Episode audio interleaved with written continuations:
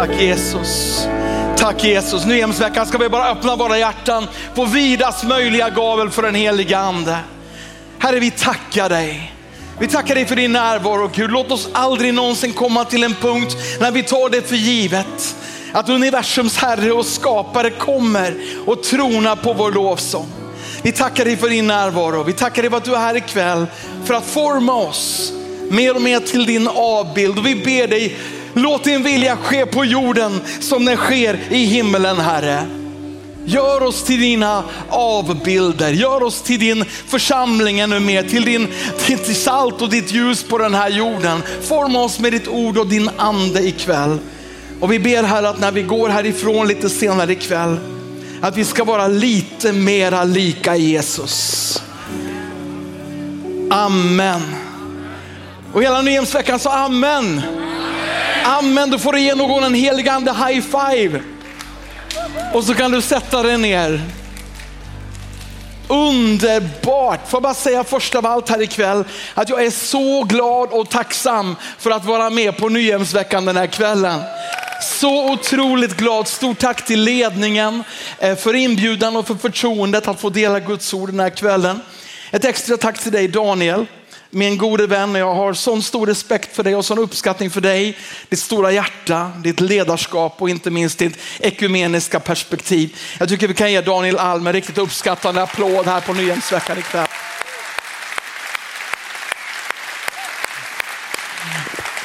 Och är det nu så att du kanske inte alls vet vem jag är så heter jag som sagt Joakim Lundqvist och det som utgör mitt livs största och viktigaste grundstenar är först av allt att jag är ett Guds barn genom tro på Jesus. Jag gav mitt liv till honom när jag var 16 år gammal och aldrig ångrat det beslutet en enda gång. För det andra så är jag gift med Maria. För det tredje så är jag pappa till Evelina och Julia. Och för det fjärde så är jag morfar till Sion och Samson. Jordens coolaste barnbarn. Och för det femte så är jag också, som du hörde här tidigare, en av pastorerna på Livets Ord och eh, en internationell representant för Livets Ord eh, internationella rörelse. Men nu är inte jag här ikväll för att prata om mig själv, utan för att prata om Jesus.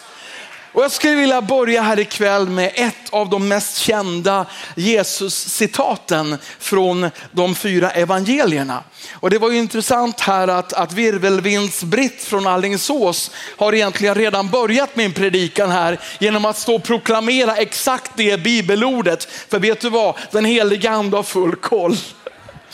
I Matteus 4 så läser vi om hur Jesus går vid eh, den galileiska sjöns strand. Och så ser han två unga män, Simon och Andreas. Och så kallar han dem till efterföljelse.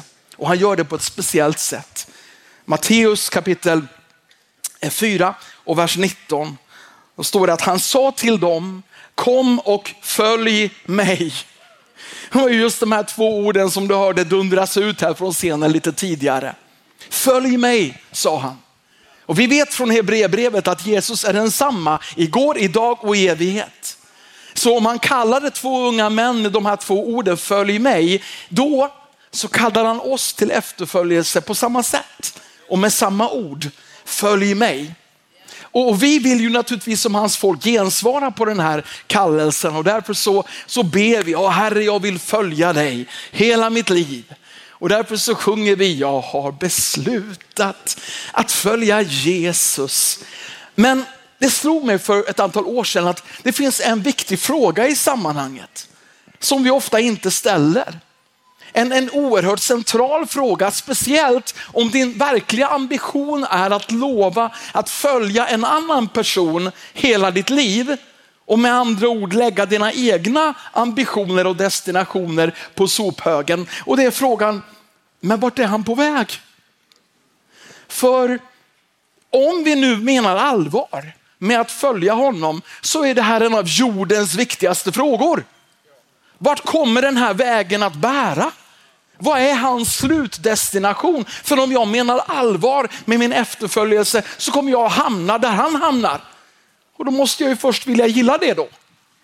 Då måste jag ju först tycka att den destinationen verkar så bra att jag ger upp alla mina andra destinationer för den sakens skull. Vart är han på väg? Jag kommer ihåg när jag träffade Maria för första gången. Jag var ungdomspastor i en trosförsamling i Leksand. Det är en liten ort i Dalarna som vet hur man spelar hockey. Men det kan vi prata om en annan gång för jag vill inte orsaka turbulens i lokalen. Vi hade en, en, en väckelsemöteshelg tillsammans med den lokala pingstförsamlingen och vi hade bjudit in en predikant som heter Carl Gustav Severin. Eh, han var då med i, i det som då hette Södermalmskyrkan i Stockholm. Och när han kom upp då så hade han med sig en, en familj från den församlingen. Mamma, pappa och två döttrar för att de skulle leda lovsången under den här möteshelgen. Och tack gode Gud i himlen att jag hade tackat ja till att ta upp kollekten den här första kvällen. För det gjorde att jag satt på första raden i mitten och hade en fantastisk utsikt. Över en av de här döttrarna som hette Maria och som ledde lovsången den, den här första kvällen. Och jag kan, jag kan ärligt bekänna mina synder här på Nyhemsveckan och säga att eh, Herren fick inte någon riktigt högkvalitativ tillbedjan från just mig just den kvällen. Jag var lite lätt distraherad av det jag såg för mina ögon. Det var lite mer så här, ingen är som du. Ingen rör mitt hjärta. Oh, förlåt! Men vet du vad, även om jag såg den här unga tjejen och blev så gripen över hur vacker hon var och hur hon älskade Jesus och hur Guds hand var över henne, så friade jag inte till henne den kvällen. Därför att jag insåg ju att om jag skulle överlåta mitt liv till att följa henne och hon skulle följa mig, så måste vi först av allt veta, vart är du på väg? Vilka är dina drömmar? Vilka är dina visioner? Vilken är din destination? Och vill jag hamna där?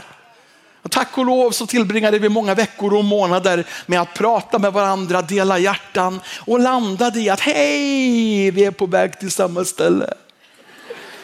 Vi vill till samma slutdestination, vi vill till samma plats och därför så knöt vi ihop våra processer och våra vandringar och förra månaden firade vi 35 år i bröllopsdag. Kom igen nu Jämsveckan. Och det här är ju någonting som vi behöver applicera på vår egen efterföljelse. Vart är han på väg någonstans? Var kommer vi att hamna om vi menar allvar med vår efterföljelse? Och tack och lov finns det ett kapitel i Bibeln som tydligt och klart ger ett svar på den frågan. Vart är han på väg? Och det är Lukas evangeliet kapitel 15. Lukas 15 är ett väldigt unikt kapitel utifrån Jesu undervisning. Eh, om, om du studerar Jesu undervisning och då kanske inte bara vad han säger utan hur han säger det, hans pedagogik, så ser du att det vanliga sättet som Jesus undervisar oss är att han ger en liknelse och sen så ger han som man säger, en uttydning. Han ger oss en andlig princip från den berättelsen. Det gör han nästan varenda gång. Några gånger i evangelierna, inte ofta, bara tre gånger faktiskt, så ger han två liknelser på exakt samma tema. Och så presenterar han en och samma gemensamma andliga huvudsanning. Men bara en enda gång i evangelierna, det är Lukas 15, ger han tre liknelser med exakt samma huvudpoäng. Och den huvudpoängen svarar på frågan vart han är på väg. Och vi kan inte tolka det på annat sätt än att han måste vara väldigt, väldigt, väldigt angelägen om att vi inte ska missa just den här sanningen.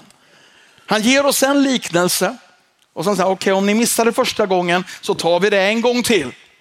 Och om ni är riktigt dumma i huvudet så, så tar vi en tredje gång också för det här får ni inte missa. De här liknelserna är liknelsen om det förlorade fåret, liknelsen om det förlorade myntet och liknelsen om den förlorade sonen. Och jag skulle vilja läsa de två första. Den tredje är lite längre så jag summerar den. Men å andra sidan så är det ju det mest välkända också. Och jag är övertygad om att många här på Nyhem har dramatiserat den flera gånger i söndagsskolan redan. Så du känner till den ganska bra. Men de första två liknelserna, Lukas 15 från vers 4. Jesus säger om någon av era hundra får och förlorar ett av dem, lämnar han då inte de 99 i öknen och går ut efter det förlorade tills han finner det. Och när han har funnit det blir han glad och lägger det över sina axlar. Och när han sedan kommer hem samlar han sina vänner och grannar och säger till dem, gläder med mig. Jag fann mitt förlorade får. Och jag säger det på samma sätt blir det större glädje i himlen över en enda syndare som omvänder sig än över 99 rättfärdiga som inte behöver någon omvändelse. Eller om en kvinna har tio silvermynt och tappar bort ett av dem, tänder hon då inte ett ljus och sopar huset och söker noga tills hon hittar det. Och när hon har hittat det samlar hon sina väninnor och grannkvinnor och säger gläd er med mig, jag fann myntet som jag förlorade. Och sen har vi då liknelsen om den förlorade sonen. En man har två söner. En av sönerna ber att få ut sitt arv i förtid. Han slösar bort det i synd och till sist är han utfattig. Han får ett andligt uppvaknande och bestämmer sig för att gå tillbaka till sin fader. Och när han gör det, mot all förmodan och förväntan, så upprättar hans fader honom totalt. Till den punkt då den hemmavarande sonen blir avis på den kärlek och på den uppmärksamhet som den förlorade sonen får. Om vi tittar på de här tre liknelserna nu och frågar oss vilken poäng Jesus vill göra. Vad är svaret på frågan vi ställer oss här ikväll? Så ser vi om vi gör en liten analys då, att de här liknelserna har någonting gemensamt. Först av allt har allihopa någonting i sig som är på rätt plats. De har också i sig någonting som är på fel plats. Och så finns det en person som representerar Gud i varje liknelse. Om vi tittar på den första, liknelsen om det förlorade fåret, så ser vi att det är herden som representerar Gud. Det som är på rätt plats, det är 99 får. De är i herdens närhet. Men det finns också någonting som är på fel plats, ett får. Och så går vi till nästa berättelse, den om myntet. Och där representeras Gud av kvinnan. Det finns nio mynt på rätt plats och det finns ett mynt som är på fel plats. Och så har vi den tredje berättelsen om den förlorade sonen. Fadern representerar Gud. En son är på rätt plats. Nu var han på fel plats i sin attityd, men rent fysiskt så befann han sig på rätt plats. Han var i sin faders närhet. Och så finns det en son som är på fel plats. Den stora frågan här nu, det är vilken av dessa två kategorier får Guds fulla uppmärksamhet? Det som är på rätt plats eller det som är på fel plats? Hur är det med den första berättelsen, den om herden? Herdens fulla uppmärksamhet är vänd till det får som är förlorat. Trots att det är i minoritet. Och jag har tänkt så många gånger, jag är så glad att det här inte var en svensk herde. För en svensk herde hade sagt lite svinn får man räkna med. Jag har ju ändå 99 får kvar. Men det finns någonting i den här herdens hjärta som inte kan leva med det faktum att ett enda får som är hans, hans egendom, inte är i hans närhet.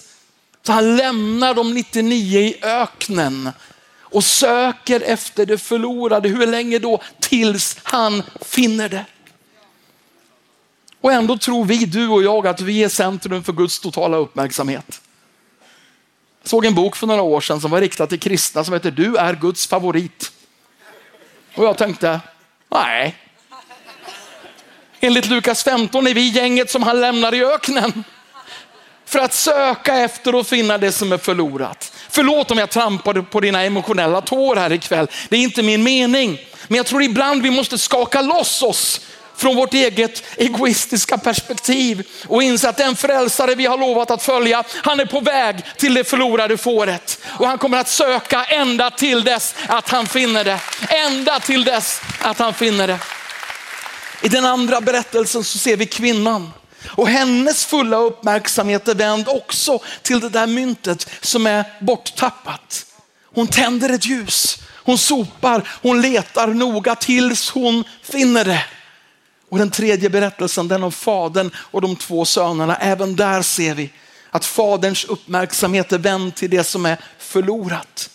För när sonen väl kommer tillbaka så ser fadern det på långt avstånd och han springer honom till mötes.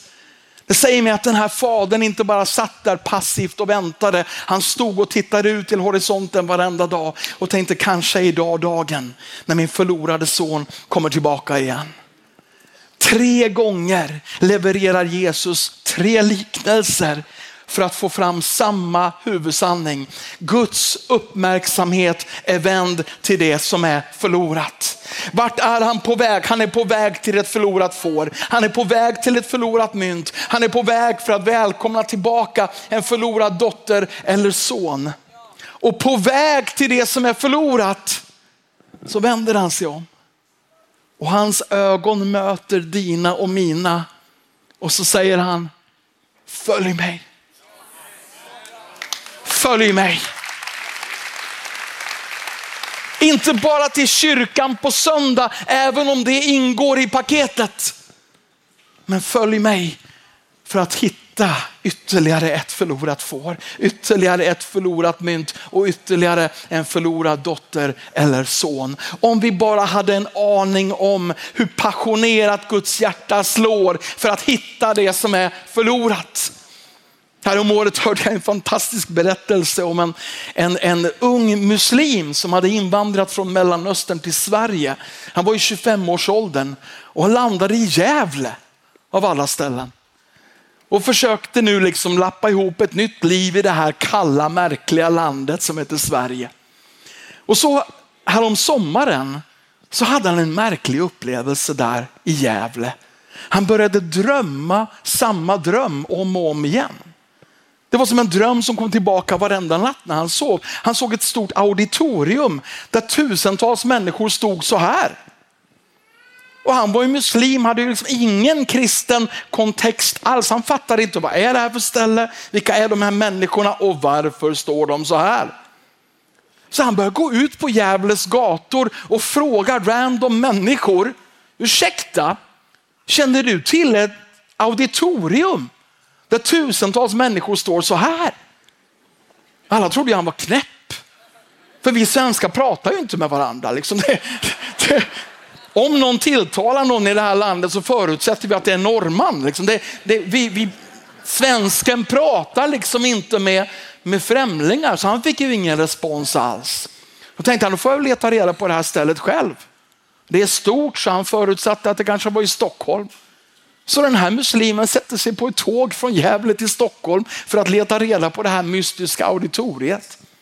Och på vägen till Stockholm från Gävle då så passerar han Uppsala som, som sista stopp innan han kommer fram till huvudstaden.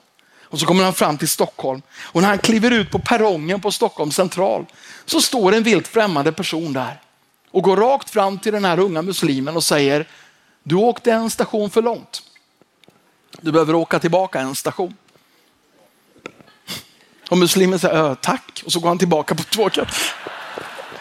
Och så åker han tillbaka till, till Uppsala då och kliver ut och så går han fram till en Uppsalabo och frågar, ursäkta, känner du till ett auditorium där tusentals människor står så här? Och den här Uppsalabon säger, det låter som Livets ord. Och så får den här unge muslimen då en vägbeskrivning vilka gröna bussar han ska ta för att komma till Livets Ord. Och när han kommer fram, det här är en lördag kväll klockan nio och det råkar vara avslutningsmötet på Europakonferensen. Och han kommer in i kyrkan första gången han är i en kyrka och när han ser auditoriet så ser han tusentals människor som står så här. Han känner igen läktarna, han känner igen färgerna. Det här är auditoriet han såg i drömmen. Och det första han hör i lokalen, det är hur jag avslutar mötet med att säga, kanske är du här ikväll och du inte känner Jesus. Och han får höra evangeliet, han lyfter sin hand, han tar emot Jesus som sin Herre och frälsare. Nyhemsveckan kan vi bara tacka Gud för hans nåd. Och först efteråt fick vi höra hela berättelsen om hur Gud var så angelägen att han bara lät maximal himmelsk koordination gå in i det här projektet. Han ger den här muslimen en dröm och sätter den på repeat. Han sätter en ängel på Stockholms eh, eh centralstation. Allt för att bara denna unga muslim ska komma inom räckhåll för evangeliet. Det livsförvandlande evangeliet om Jesus. Det här är vad Guds hjärta slår för. Han är på väg till det förlorade fåret. Han är på väg till det förlorade myntet. Han är på väg till den förlorade sonen. Och så vänder han sig till dig och mig och säger följ mig dit. Amen. Det finns också en liten varnande text i samma kontext. En av de här två unga männen, Simon och Andreas, som hörde den där uppmaningen, följ mig för första gången. Vi möter honom igen lite senare i livet. Han hette Simon då, nu heter han Petrus. Och när vi möter honom så kommer vi in i en väldigt dramatisk, tills, eh, väldigt dramatisk tillstånd. Tidigare, för bara några dagar tidigare, så hade hela Jerusalem ropat Hosianna Davids son. Och ingen var coolare då än den som var en Jesu lärjunge. Ingen hade fler Instagram-följare. Det var populärt att vara en Jesu efterföljare. Men nu har det gått någon dag och Hosianna-ropen är på väg att bytas ut mot korsfäst. Och i samband med det så går priset på efterföljelsen upp.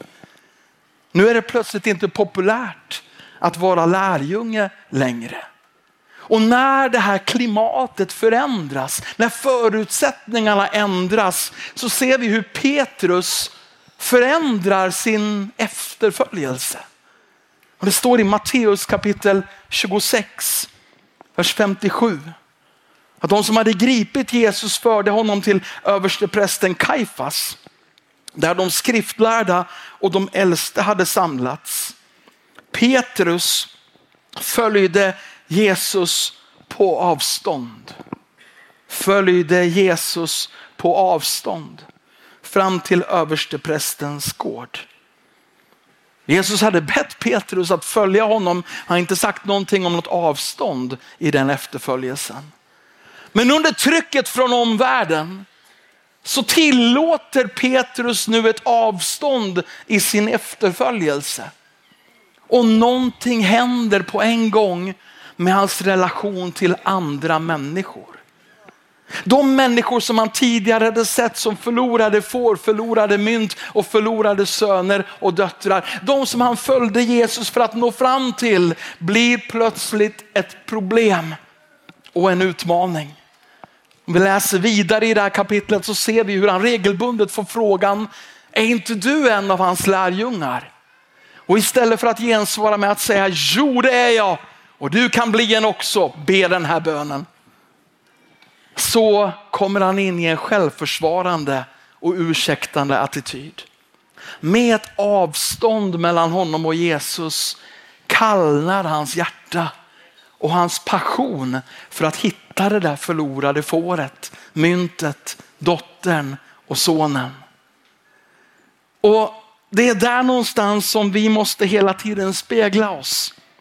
För jag betvivlar inte att, att de flesta i den här ladan, de flesta i den här hallen har en grundläggande överlåtelse till att vilja följa Jesus. Men det som kan hända med våra liv och som flera gånger har hänt i mitt liv, det är att vi låter oss smittas av den här världen. Och att vi skapar en distans, ett avstånd i vår efterföljelse. Och det första tecknet på det, det är att våra hjärtan svalnar inför passionen att nå människor med evangeliet. Det första tecknet är att vi börjar se den kristna tron mer som en hälsokur för mitt eget liv. Mer som en garant för att få mina egna böner besvarade och vi tappar bort hela Lukas 15 perspektivet. När det hårdnar, när det kallnar runt omkring oss, när priset på överlåtelse och efterföljelse går upp, riskerar Guds folket alltid att tillåta ett avstånd i sin efterföljelse. Men då kommer å andra sidan ljuset att lysa mindre klart och elden falna på insidan av oss och det är inte vad det här landet behöver. Kan vi säga amen? För några år sedan så fann jag mig börja läsa en del böcker och sätta mig in i en speciell historisk händelse som ägde rum för drygt hundra år sedan. Och i den processen som jag bara trodde var ett allmänt historiskt intresse, för jag är grymt historieintresserad, så började Guds ande tala till mig om just det här som vi delar och talar om ikväll. Den berättelse som jag började sätta mig in i var berättelsen om fartyget Titanic. Jag såg en bra dokumentärfilm om händelserna och den satte igång tankeprocesser så jag köpte en massa böcker och började plöja dem på kvällarna och bara sätta mig in i det här. Jag liksom ville se, få reda på mer än vad man får reda på i filmen som kom för en massa år sedan. Och, och när jag började läsa på, jag, menar, jag tror de flesta här inne kan grunderna om den här historien. Hur det här skeppet som heter Titanic byggdes 1912 hur det då var det största objektet som hade byggts av människohand fram till den stunden och, och hur det hade omtalats som osänkbart. En engelsk dagstidning skrev till och med att inte ens Gud kan sänka den här båten. Um, och så la den ut den 12 april 1912 på sin jungfruresa från Southampton i södra England och över till, till USA och det var 2224 passagerare ombord och alla trodde ju att de var i största möjliga säkerhet. Men så kom den där ödesdigra natten den 14 april. Titanic går på ett isberg och en tid senare så drar kaptenen slutsatsen att skadan är så stor att den inte kan repareras. Det kommer att ske en katastrof. Skeppet kommer att sjunka. Och det är någonstans där i mina efterforskningar och i mitt läsande som jag kommer över berättelsen om Titanics livbåtar. Och ett perspektiv som jag inte riktigt hade från början, även om jag kunde grunderna i den här berättelsen. Och det som jag fick reda på då, det är att de första livbåtarna som sattes i vattnet när Titanic började evakueras inte alls var fulla på något sätt. Titanics livbåtar rymde 70 personer var. De hade en kapacitet att rädda 70 människoliv. Men den första båten som sattes i vattnet hade bara 24 ombord. Den andra båten hade 36. Den tredje båten hade 12. Det fanns med andra ord jättemycket extra utrymme att rädda ännu fler. Och varför var de då inte överfulla? Därför att folket, de flesta människor fortfarande låg i sina hytter och tänkte att de var i säkerhet. Du vet som när vi sitter på jobbet och så går larmet. Det första man tänker på är kanske inte, åh jag är i livsfara. Utan det har skett något tekniskt strul eller någon har tryckt på en knapp som man inte borde tänkt tryckt på. Så man ligger där i sina hytter och, och förutsätter att ja, men det här ska nog gå bra ändå. Och inte nog många hade tagit sig ut på däck, inte nog många hade förstått den livsfara som man var i. Och Det här gjorde att när skeppet väl sjönk så hamnade hundratals människor i vattnet samtidigt som hela havet var fullt av halvtomma livbåtar. Och det är precis där som det som kallas för Titanics andra katastrof äger rum. Och det var det faktum att trots att det fanns plats kvar i livbåtarna så rodde man bort från katastrofplatsen och inte tillbaka för att rädda ännu fler. Trots att det fanns utrymme kvar i livbåtarna så rodde nästan alla båtar bort. Bara en enda båt rodde tillbaka för att rädda ännu fler människor. Och när jag läste det så bara slog det rakt in i hjärtat. Hur i all världen? Det är lätt att peka finger åt människor som är i en annan situation, men jag tänkte bara, de måste ju ha sett nöden. De måste ju ha hört ropen av, av ångest och dödsfruktan, ropen på hjälp. Och ändå så lyckas man sluta sina ögon och stänga sina öron och ro därifrån nöjd med det faktum att man själv är frälst. Och så slog det ner i mitt hjärta. Joakim, det är precis så du gör ibland. Det är precis så som den sista tidens kristenhet riskerar att hamna i, men inte behöver hamna i. Och plötsligt så liksom bara slets mitt hjärta i tu och jag fick nöd för mig själv. Jag kommer ihåg att jag gick ner på mina knän i mitt kontor och bara började be för mitt eget hjärta. Och började be för min egen församling och rörelse och Sveriges kristenhet och hela västvärlden. Tänkte käre gode Gud, måtte vi aldrig någonsin tappa fokus. Måtte vi aldrig någonsin glömma vart han är på väg någonstans. Måtte vi aldrig någonsin glömma det förlorade fåret, det förlorade myntet och den förlorade sonen och dottern. Måtte vi aldrig någonsin glömma vad efterföljelsen djupast sett handlar om. Måtte vi alltid vända våran livbåt tillbaka till olycksplatsen. Se människornas nöd och sträcka ut hjälpande händer för att rädda en människa till. Och jag kommer ihåg, jag mådde så dåligt och kände en sån börda av allvar över mig och jag började tänka och be. Det måste finnas ett annat alternativ. Om det här är ett alternativ, en möjlig fruktansvärd framtid för Guds folket så måste det finnas ett annat alternativ någonstans. Och så fortsatte jag att läsa den här berättelsen och så fann jag det andra alternativet. Ett alternativ som jag såg i en speciell människas liv, en passagerare som hette John Harper. En man som var ombord på det här skeppet. John Harper var från Skottland och han var predikant. Han hade givit sitt liv till Jesus när han var 17 år gammal.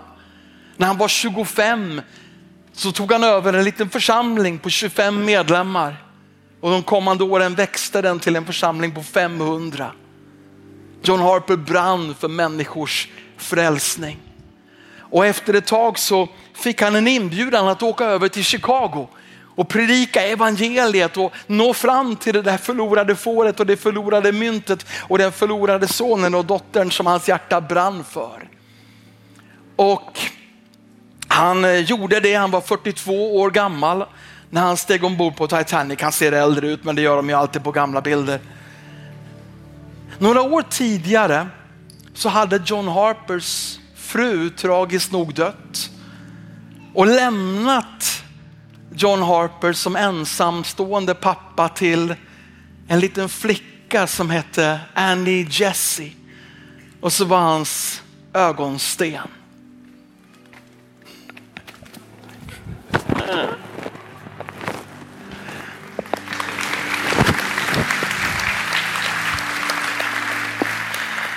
Och villkoret för att John Harper skulle åka till den här konferensen i Chicago, det var att han fick ta med sig sin flicka.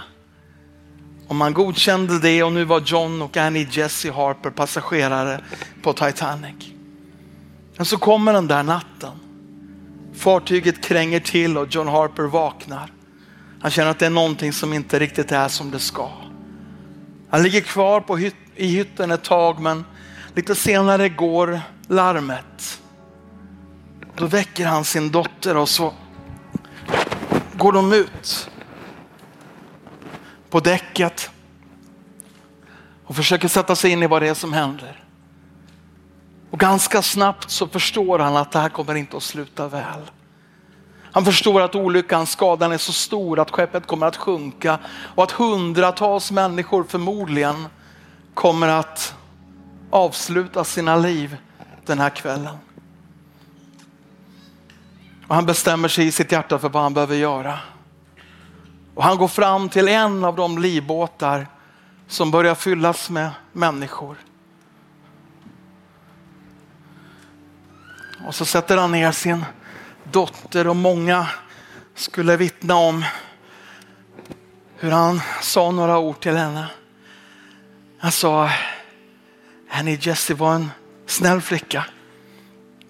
Lev hela ditt liv för Jesus och ta hand om dig så kommer vi att ses igen en dag.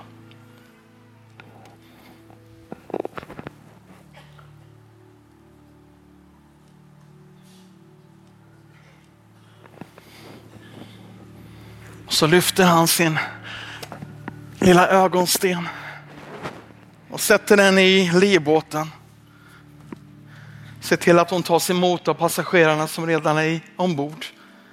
Väntar till dess att hon är i trygghet. Tar hennes hand en sista gång. Och som en pappa till två stycken underbara döttrar så kan jag bara ana vad som hände i hans hjärta den här stunden. Och vi vet att den här historien är sann för Annie Jessie Harper registrerades som en passagerare på Titanics livbåt nummer 11. Hon överlevde katastrofen. Men John var inte med på båten. Istället så såg han till att hans dotter var i trygga händer. Men nu hade han en kallelse att utföra. Nu hade han ett steg att ta som handlade om konsekvenserna på att följa Jesus vart den Jesus går. Och han börjar springa runt på fartyget och han slår på varenda hyttdörr och han ropar så högt han bara kan. Kvinnor, barn och du som inte känner Jesus, till livbåtarna nu. Kvinnor, barn och du som inte känner Jesus, till livbåtarna nu. Och han springer förbi en livbåt efter den andra och ser en efter en sätta sig i vattnet. Och han kunde ha klivit in i vilken som helst av dem. Och ingen av oss hade klandrat honom om han hade gjort det. Men hans fokus nu var inte hans egen bekvämlighet, inte hans egen överlevnad. Hans fokus var det förlorade fåret, det förlorade myntet, den förlorade dottern och sonen. Och efter ungefär en och en halv timme av desperat nödgande av människorna att sätta sig i livbåtarna. För hans perspektiv var att om jag dör i natt så vet jag vart jag kommer. Jag kommer bara att komma dit lite tidigare än vad jag hade trott. Men om du dör i natt utan att vara försonad med Gud, utan att ha fått dina synder förlåtna, så kommer du att gå in i evigheten i evig separation från Gud. Och det får inte hända. John Harper blev en av de hundratals människorna som till slut hamnade i det iskalla vattnet. Och när han tittade sig om och såg hur livbåtarna, de halvfulla livbåtarna var på väg bort. Och inser han att okej, okay, vi har bara en kort stund kvar att leva. Och där ändrar han sitt rop och börjar ropa för full hals. Tro på Herren Jesus så ska du bli frälst. Tro på Herren Jesus så ska du bli frälst. Tro på Herren Jesus så ska du bli frälst. Och så många av de överlevande i livbåtarna vittnade senare om att bland alla ropen på hjälp och bland alla skriken i dödsångest så fanns en mans röst som verkade höja sig över alla andra. Tro på Herren Jesus så ska du bli frälst. Och bara Gud vet hur många människor i livets sista minuter eller sekunder som hörde ropet om Jesus och gav sina liv till honom. En av dem som gjorde det hette William John Mellors. Han var bara 19 år gammal när han klev ombord på Titanic. Han hade sökt ett bättre liv i USA och nu ligger han där i havet.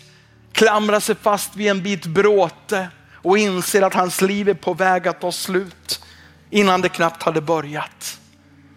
Och när den här 19-åringen ligger där och försöker hålla sig vid liv några minuter till så för strömmen ihop honom med en man som han längre fram skulle identifiera som John Harper. Och John Harper tittar på tonåringen och frågar, är du frälst? William John Mellors var inte beredd på den frågan. Han var inte troende, han trodde inte att Gud fanns. Han sa ingenting som gensvar och John Harper ropade till honom, tro på Herren Jesus så ska du bli frälst. Så skiljs de båda männen åt och William John Mellors försöker att processa det som nyss har hänt. Men några minuter senare så förs de här två männen ihop igen. Och John Harper ropar till honom, är du frälst nu? 19-åriga William John Mellor säger, No sir, I cannot honestly say that I am. Nej min herre, jag kan inte ärligt säga att jag är det. Och John Harper ropar till honom igen, tro på Herren Jesus så blir du frälst. Och så försvinner han ur den unge mannens åsyn och det var den sista gången någon såg John Harper. Men där, fastklamrande vid det här bråtet, så ger den unga 19-åringen sitt liv till Jesus. Får sina synder förlåtna och blir ett Guds barn och bara minuter senare så blir han upplockad av den där enda båten som återvände för att plocka upp överlevande. Ett år senare så är han med på en återförening av överlevare från Titanic-katastrofen. Och William John Mellos, då 20 år gammal, är den första som berättar sin berättelse, den första som ger sitt vittnesbörd. Och han börjar med att säga, jag blev frälst två gånger den kvällen. Jag blev räddad till ett fortsatt liv här på jorden.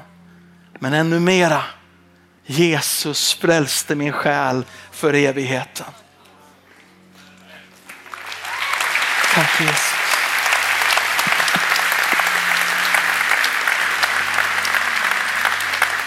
Och någonstans så är det där vi står ikväll som kristna, som kristenhet. Vilken väg ska vi gå? Å ena sidan så kan vi vara de som sätter sig i halvfulla roddbåtar, nöjda med att vi är frälsta och ro bort från katastrofen. Vi kan skapa en egen 2000-talsversion av efterföljelse där allt egentligen grundläggande fortfarande bara handlar om mig, jag och mitt. Eller så kan vi följa i Jesu och John Harpers fotspår och vara en kristenhet som aldrig någonsin glömmer att sann efterföljelse inte handlar om mig utan om ett förlorat får som han drömmer om ska bli återfunnet. Om ett förlorat mynt som måste komma tillbaka. Om en förlorad dotter eller son som Jesus är redo att välkomna hem igen. Och så kan vi bestämma oss i våra hjärtan att till den dag då vi inte andas längre ska vi dunka på den här världens hyttdörrar och säga känner du inte Jesus så finns det en livbåt, han heter Jesus. Och det finns plats för dig i den. Fram till vår sista dag så ska det vara vårt rop. Tro på Herren Jesus så ska du bli frälst. Tro på Herren Jesus så ska du bli frälst. Jag känner andens närvaro här i Nyhemshallen den här kvällen. Ska vi ställa oss upp i den närvaron och bara fatta heliga beslut i den här hallen den här kvällen. När jag bett för den här kvällen så jag har jag känt både en stor glädje men också ett stort allvar. Gud vill kalibrera våra hjärtan för en ny tid. Jag vet att det här är ert tema och jag tror att det är så fött av den heliga ande. Och jag tror att är det någonting som vi behöver se till, är det någonting vi behöver göra i våra hjärtan så är det att förnya vår överlåtelse till att följa lammet vart än lammet går. Att identifiera Jesu destination som det förlorade fåret, det förlorade myntet och den förlorade sonen eller dottern och kalibrera våra hjärtan så att vi är redo att följa honom dit där han är på väg. Jag skulle bara vilja att du stannar upp inför Herrens närvaro en liten stund. Sluter dina ögon så att du inte är så upptagen i det som, av det som händer här uppe på scenen eller vad någon annan gör eller inte gör. Det här är en kväll när Gud vill knacka på våra hjärtan när han vill kalla oss till efterföljelse. Och det här är inte en kritik av din efterföljelse fram till den här punkten. Men Gud mobiliserar ett folk i den här tiden som inte begränsas av kyrkogränser eller samfundsgränser, men som förenas av en brinnande kärlek till honom och en brinnande kärlek för den här världens frälsning. Och är det så här ikväll att du vill ta den här kvällens möjlighet till att återbekräfta och förnya din egen efterföljelse. Om någonstans i ditt hjärta du känner att du behöver eller att du vill säga till honom att Herre, jag vill följa dig. Jag vill följa dig till det förlorade fåret. Jag vill följa dig till det förlorade myntet. Jag vill dunka på den här världens hyttdörrar och jag vill leva mitt liv för att proklamera för den här världen, för det här landet. Tro på Herren Jesus så ska du bli frälst. Om du vill göra det beslutet eller om du vill återfatta det beslutet, förnya det beslutet för en ny tid. Där du står vill du bara lyfta din hand i så fall. Så vill jag be en bön för dig och för mig själv exakt, exakt samtidigt. Hundratals händer som går upp över hela Nyhemshallen den här kvällen. Det här är inte en frälsningsinbjudan, det är en möjlighet för dig att förnya, kalibrera, förfina, precisera ditt beslut att följa honom dit där han är på väg. Han bara känner den heliga ande vill tända en brinnande eld i hjärtan här ikväll. En eld för människors frälsning. En eld och en tro för människor som ska komma in i Guds riket under resten av det här året, under 2023, 2024. Men det kommer inte hända om inte våra böner är fokuserade på just detta. Mer än att sprida kristna konspirationsteorier. Om inte vår tid är mer fokuserad och kalibrerad på det här än på något annat som vi håller på med. Tack Jesus, Herre jag tackar dig för varenda hand som är lyft här inne på ny, i Nyhemshallen ikväll. Jag tackar dig för att varje hand är en helig hand för den representerar ett heligt beslut Fader.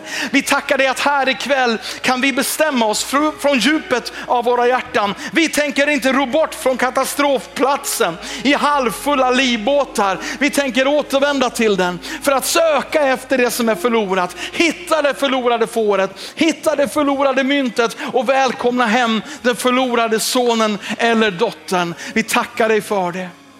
Om du står med din hand lyft vill du bara ta ett ytterligare steg i det beslutet.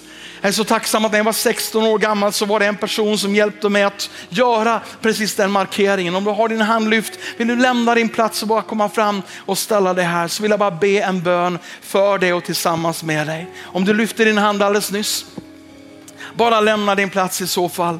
Och så bara gör vi en manifestation. Om du känner att det här är vad du behöver göra, vad du vill göra, vad du känner att du behöver göra för den tid som ligger framför.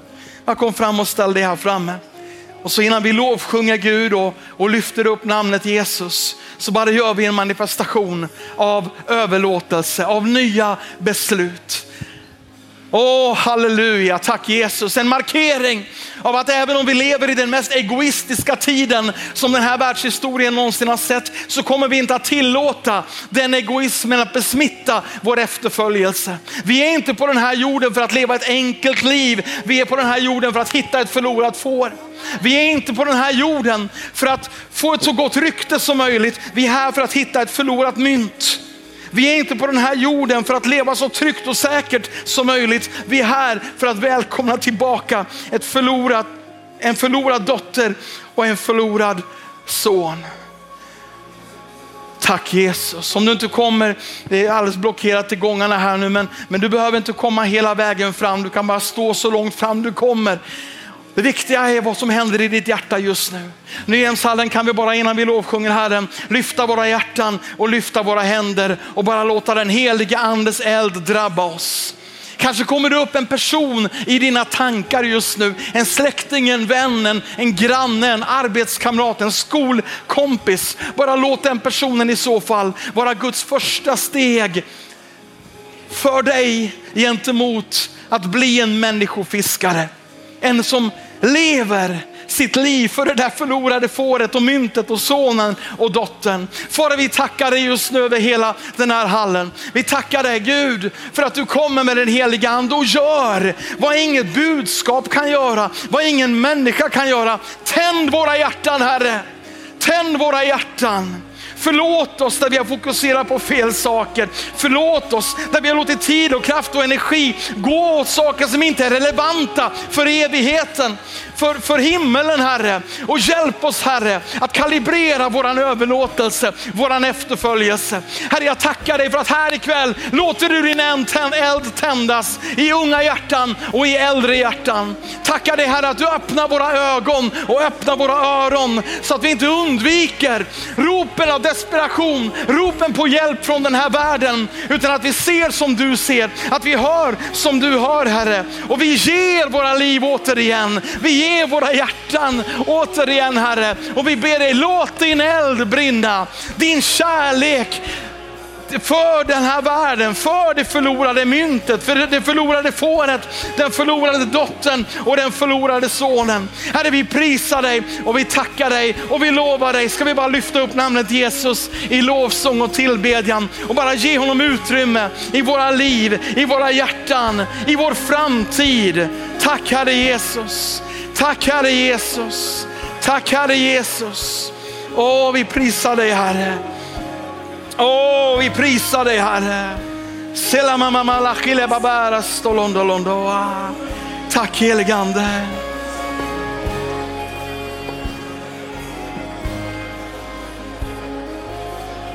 Tack Herre Jesus.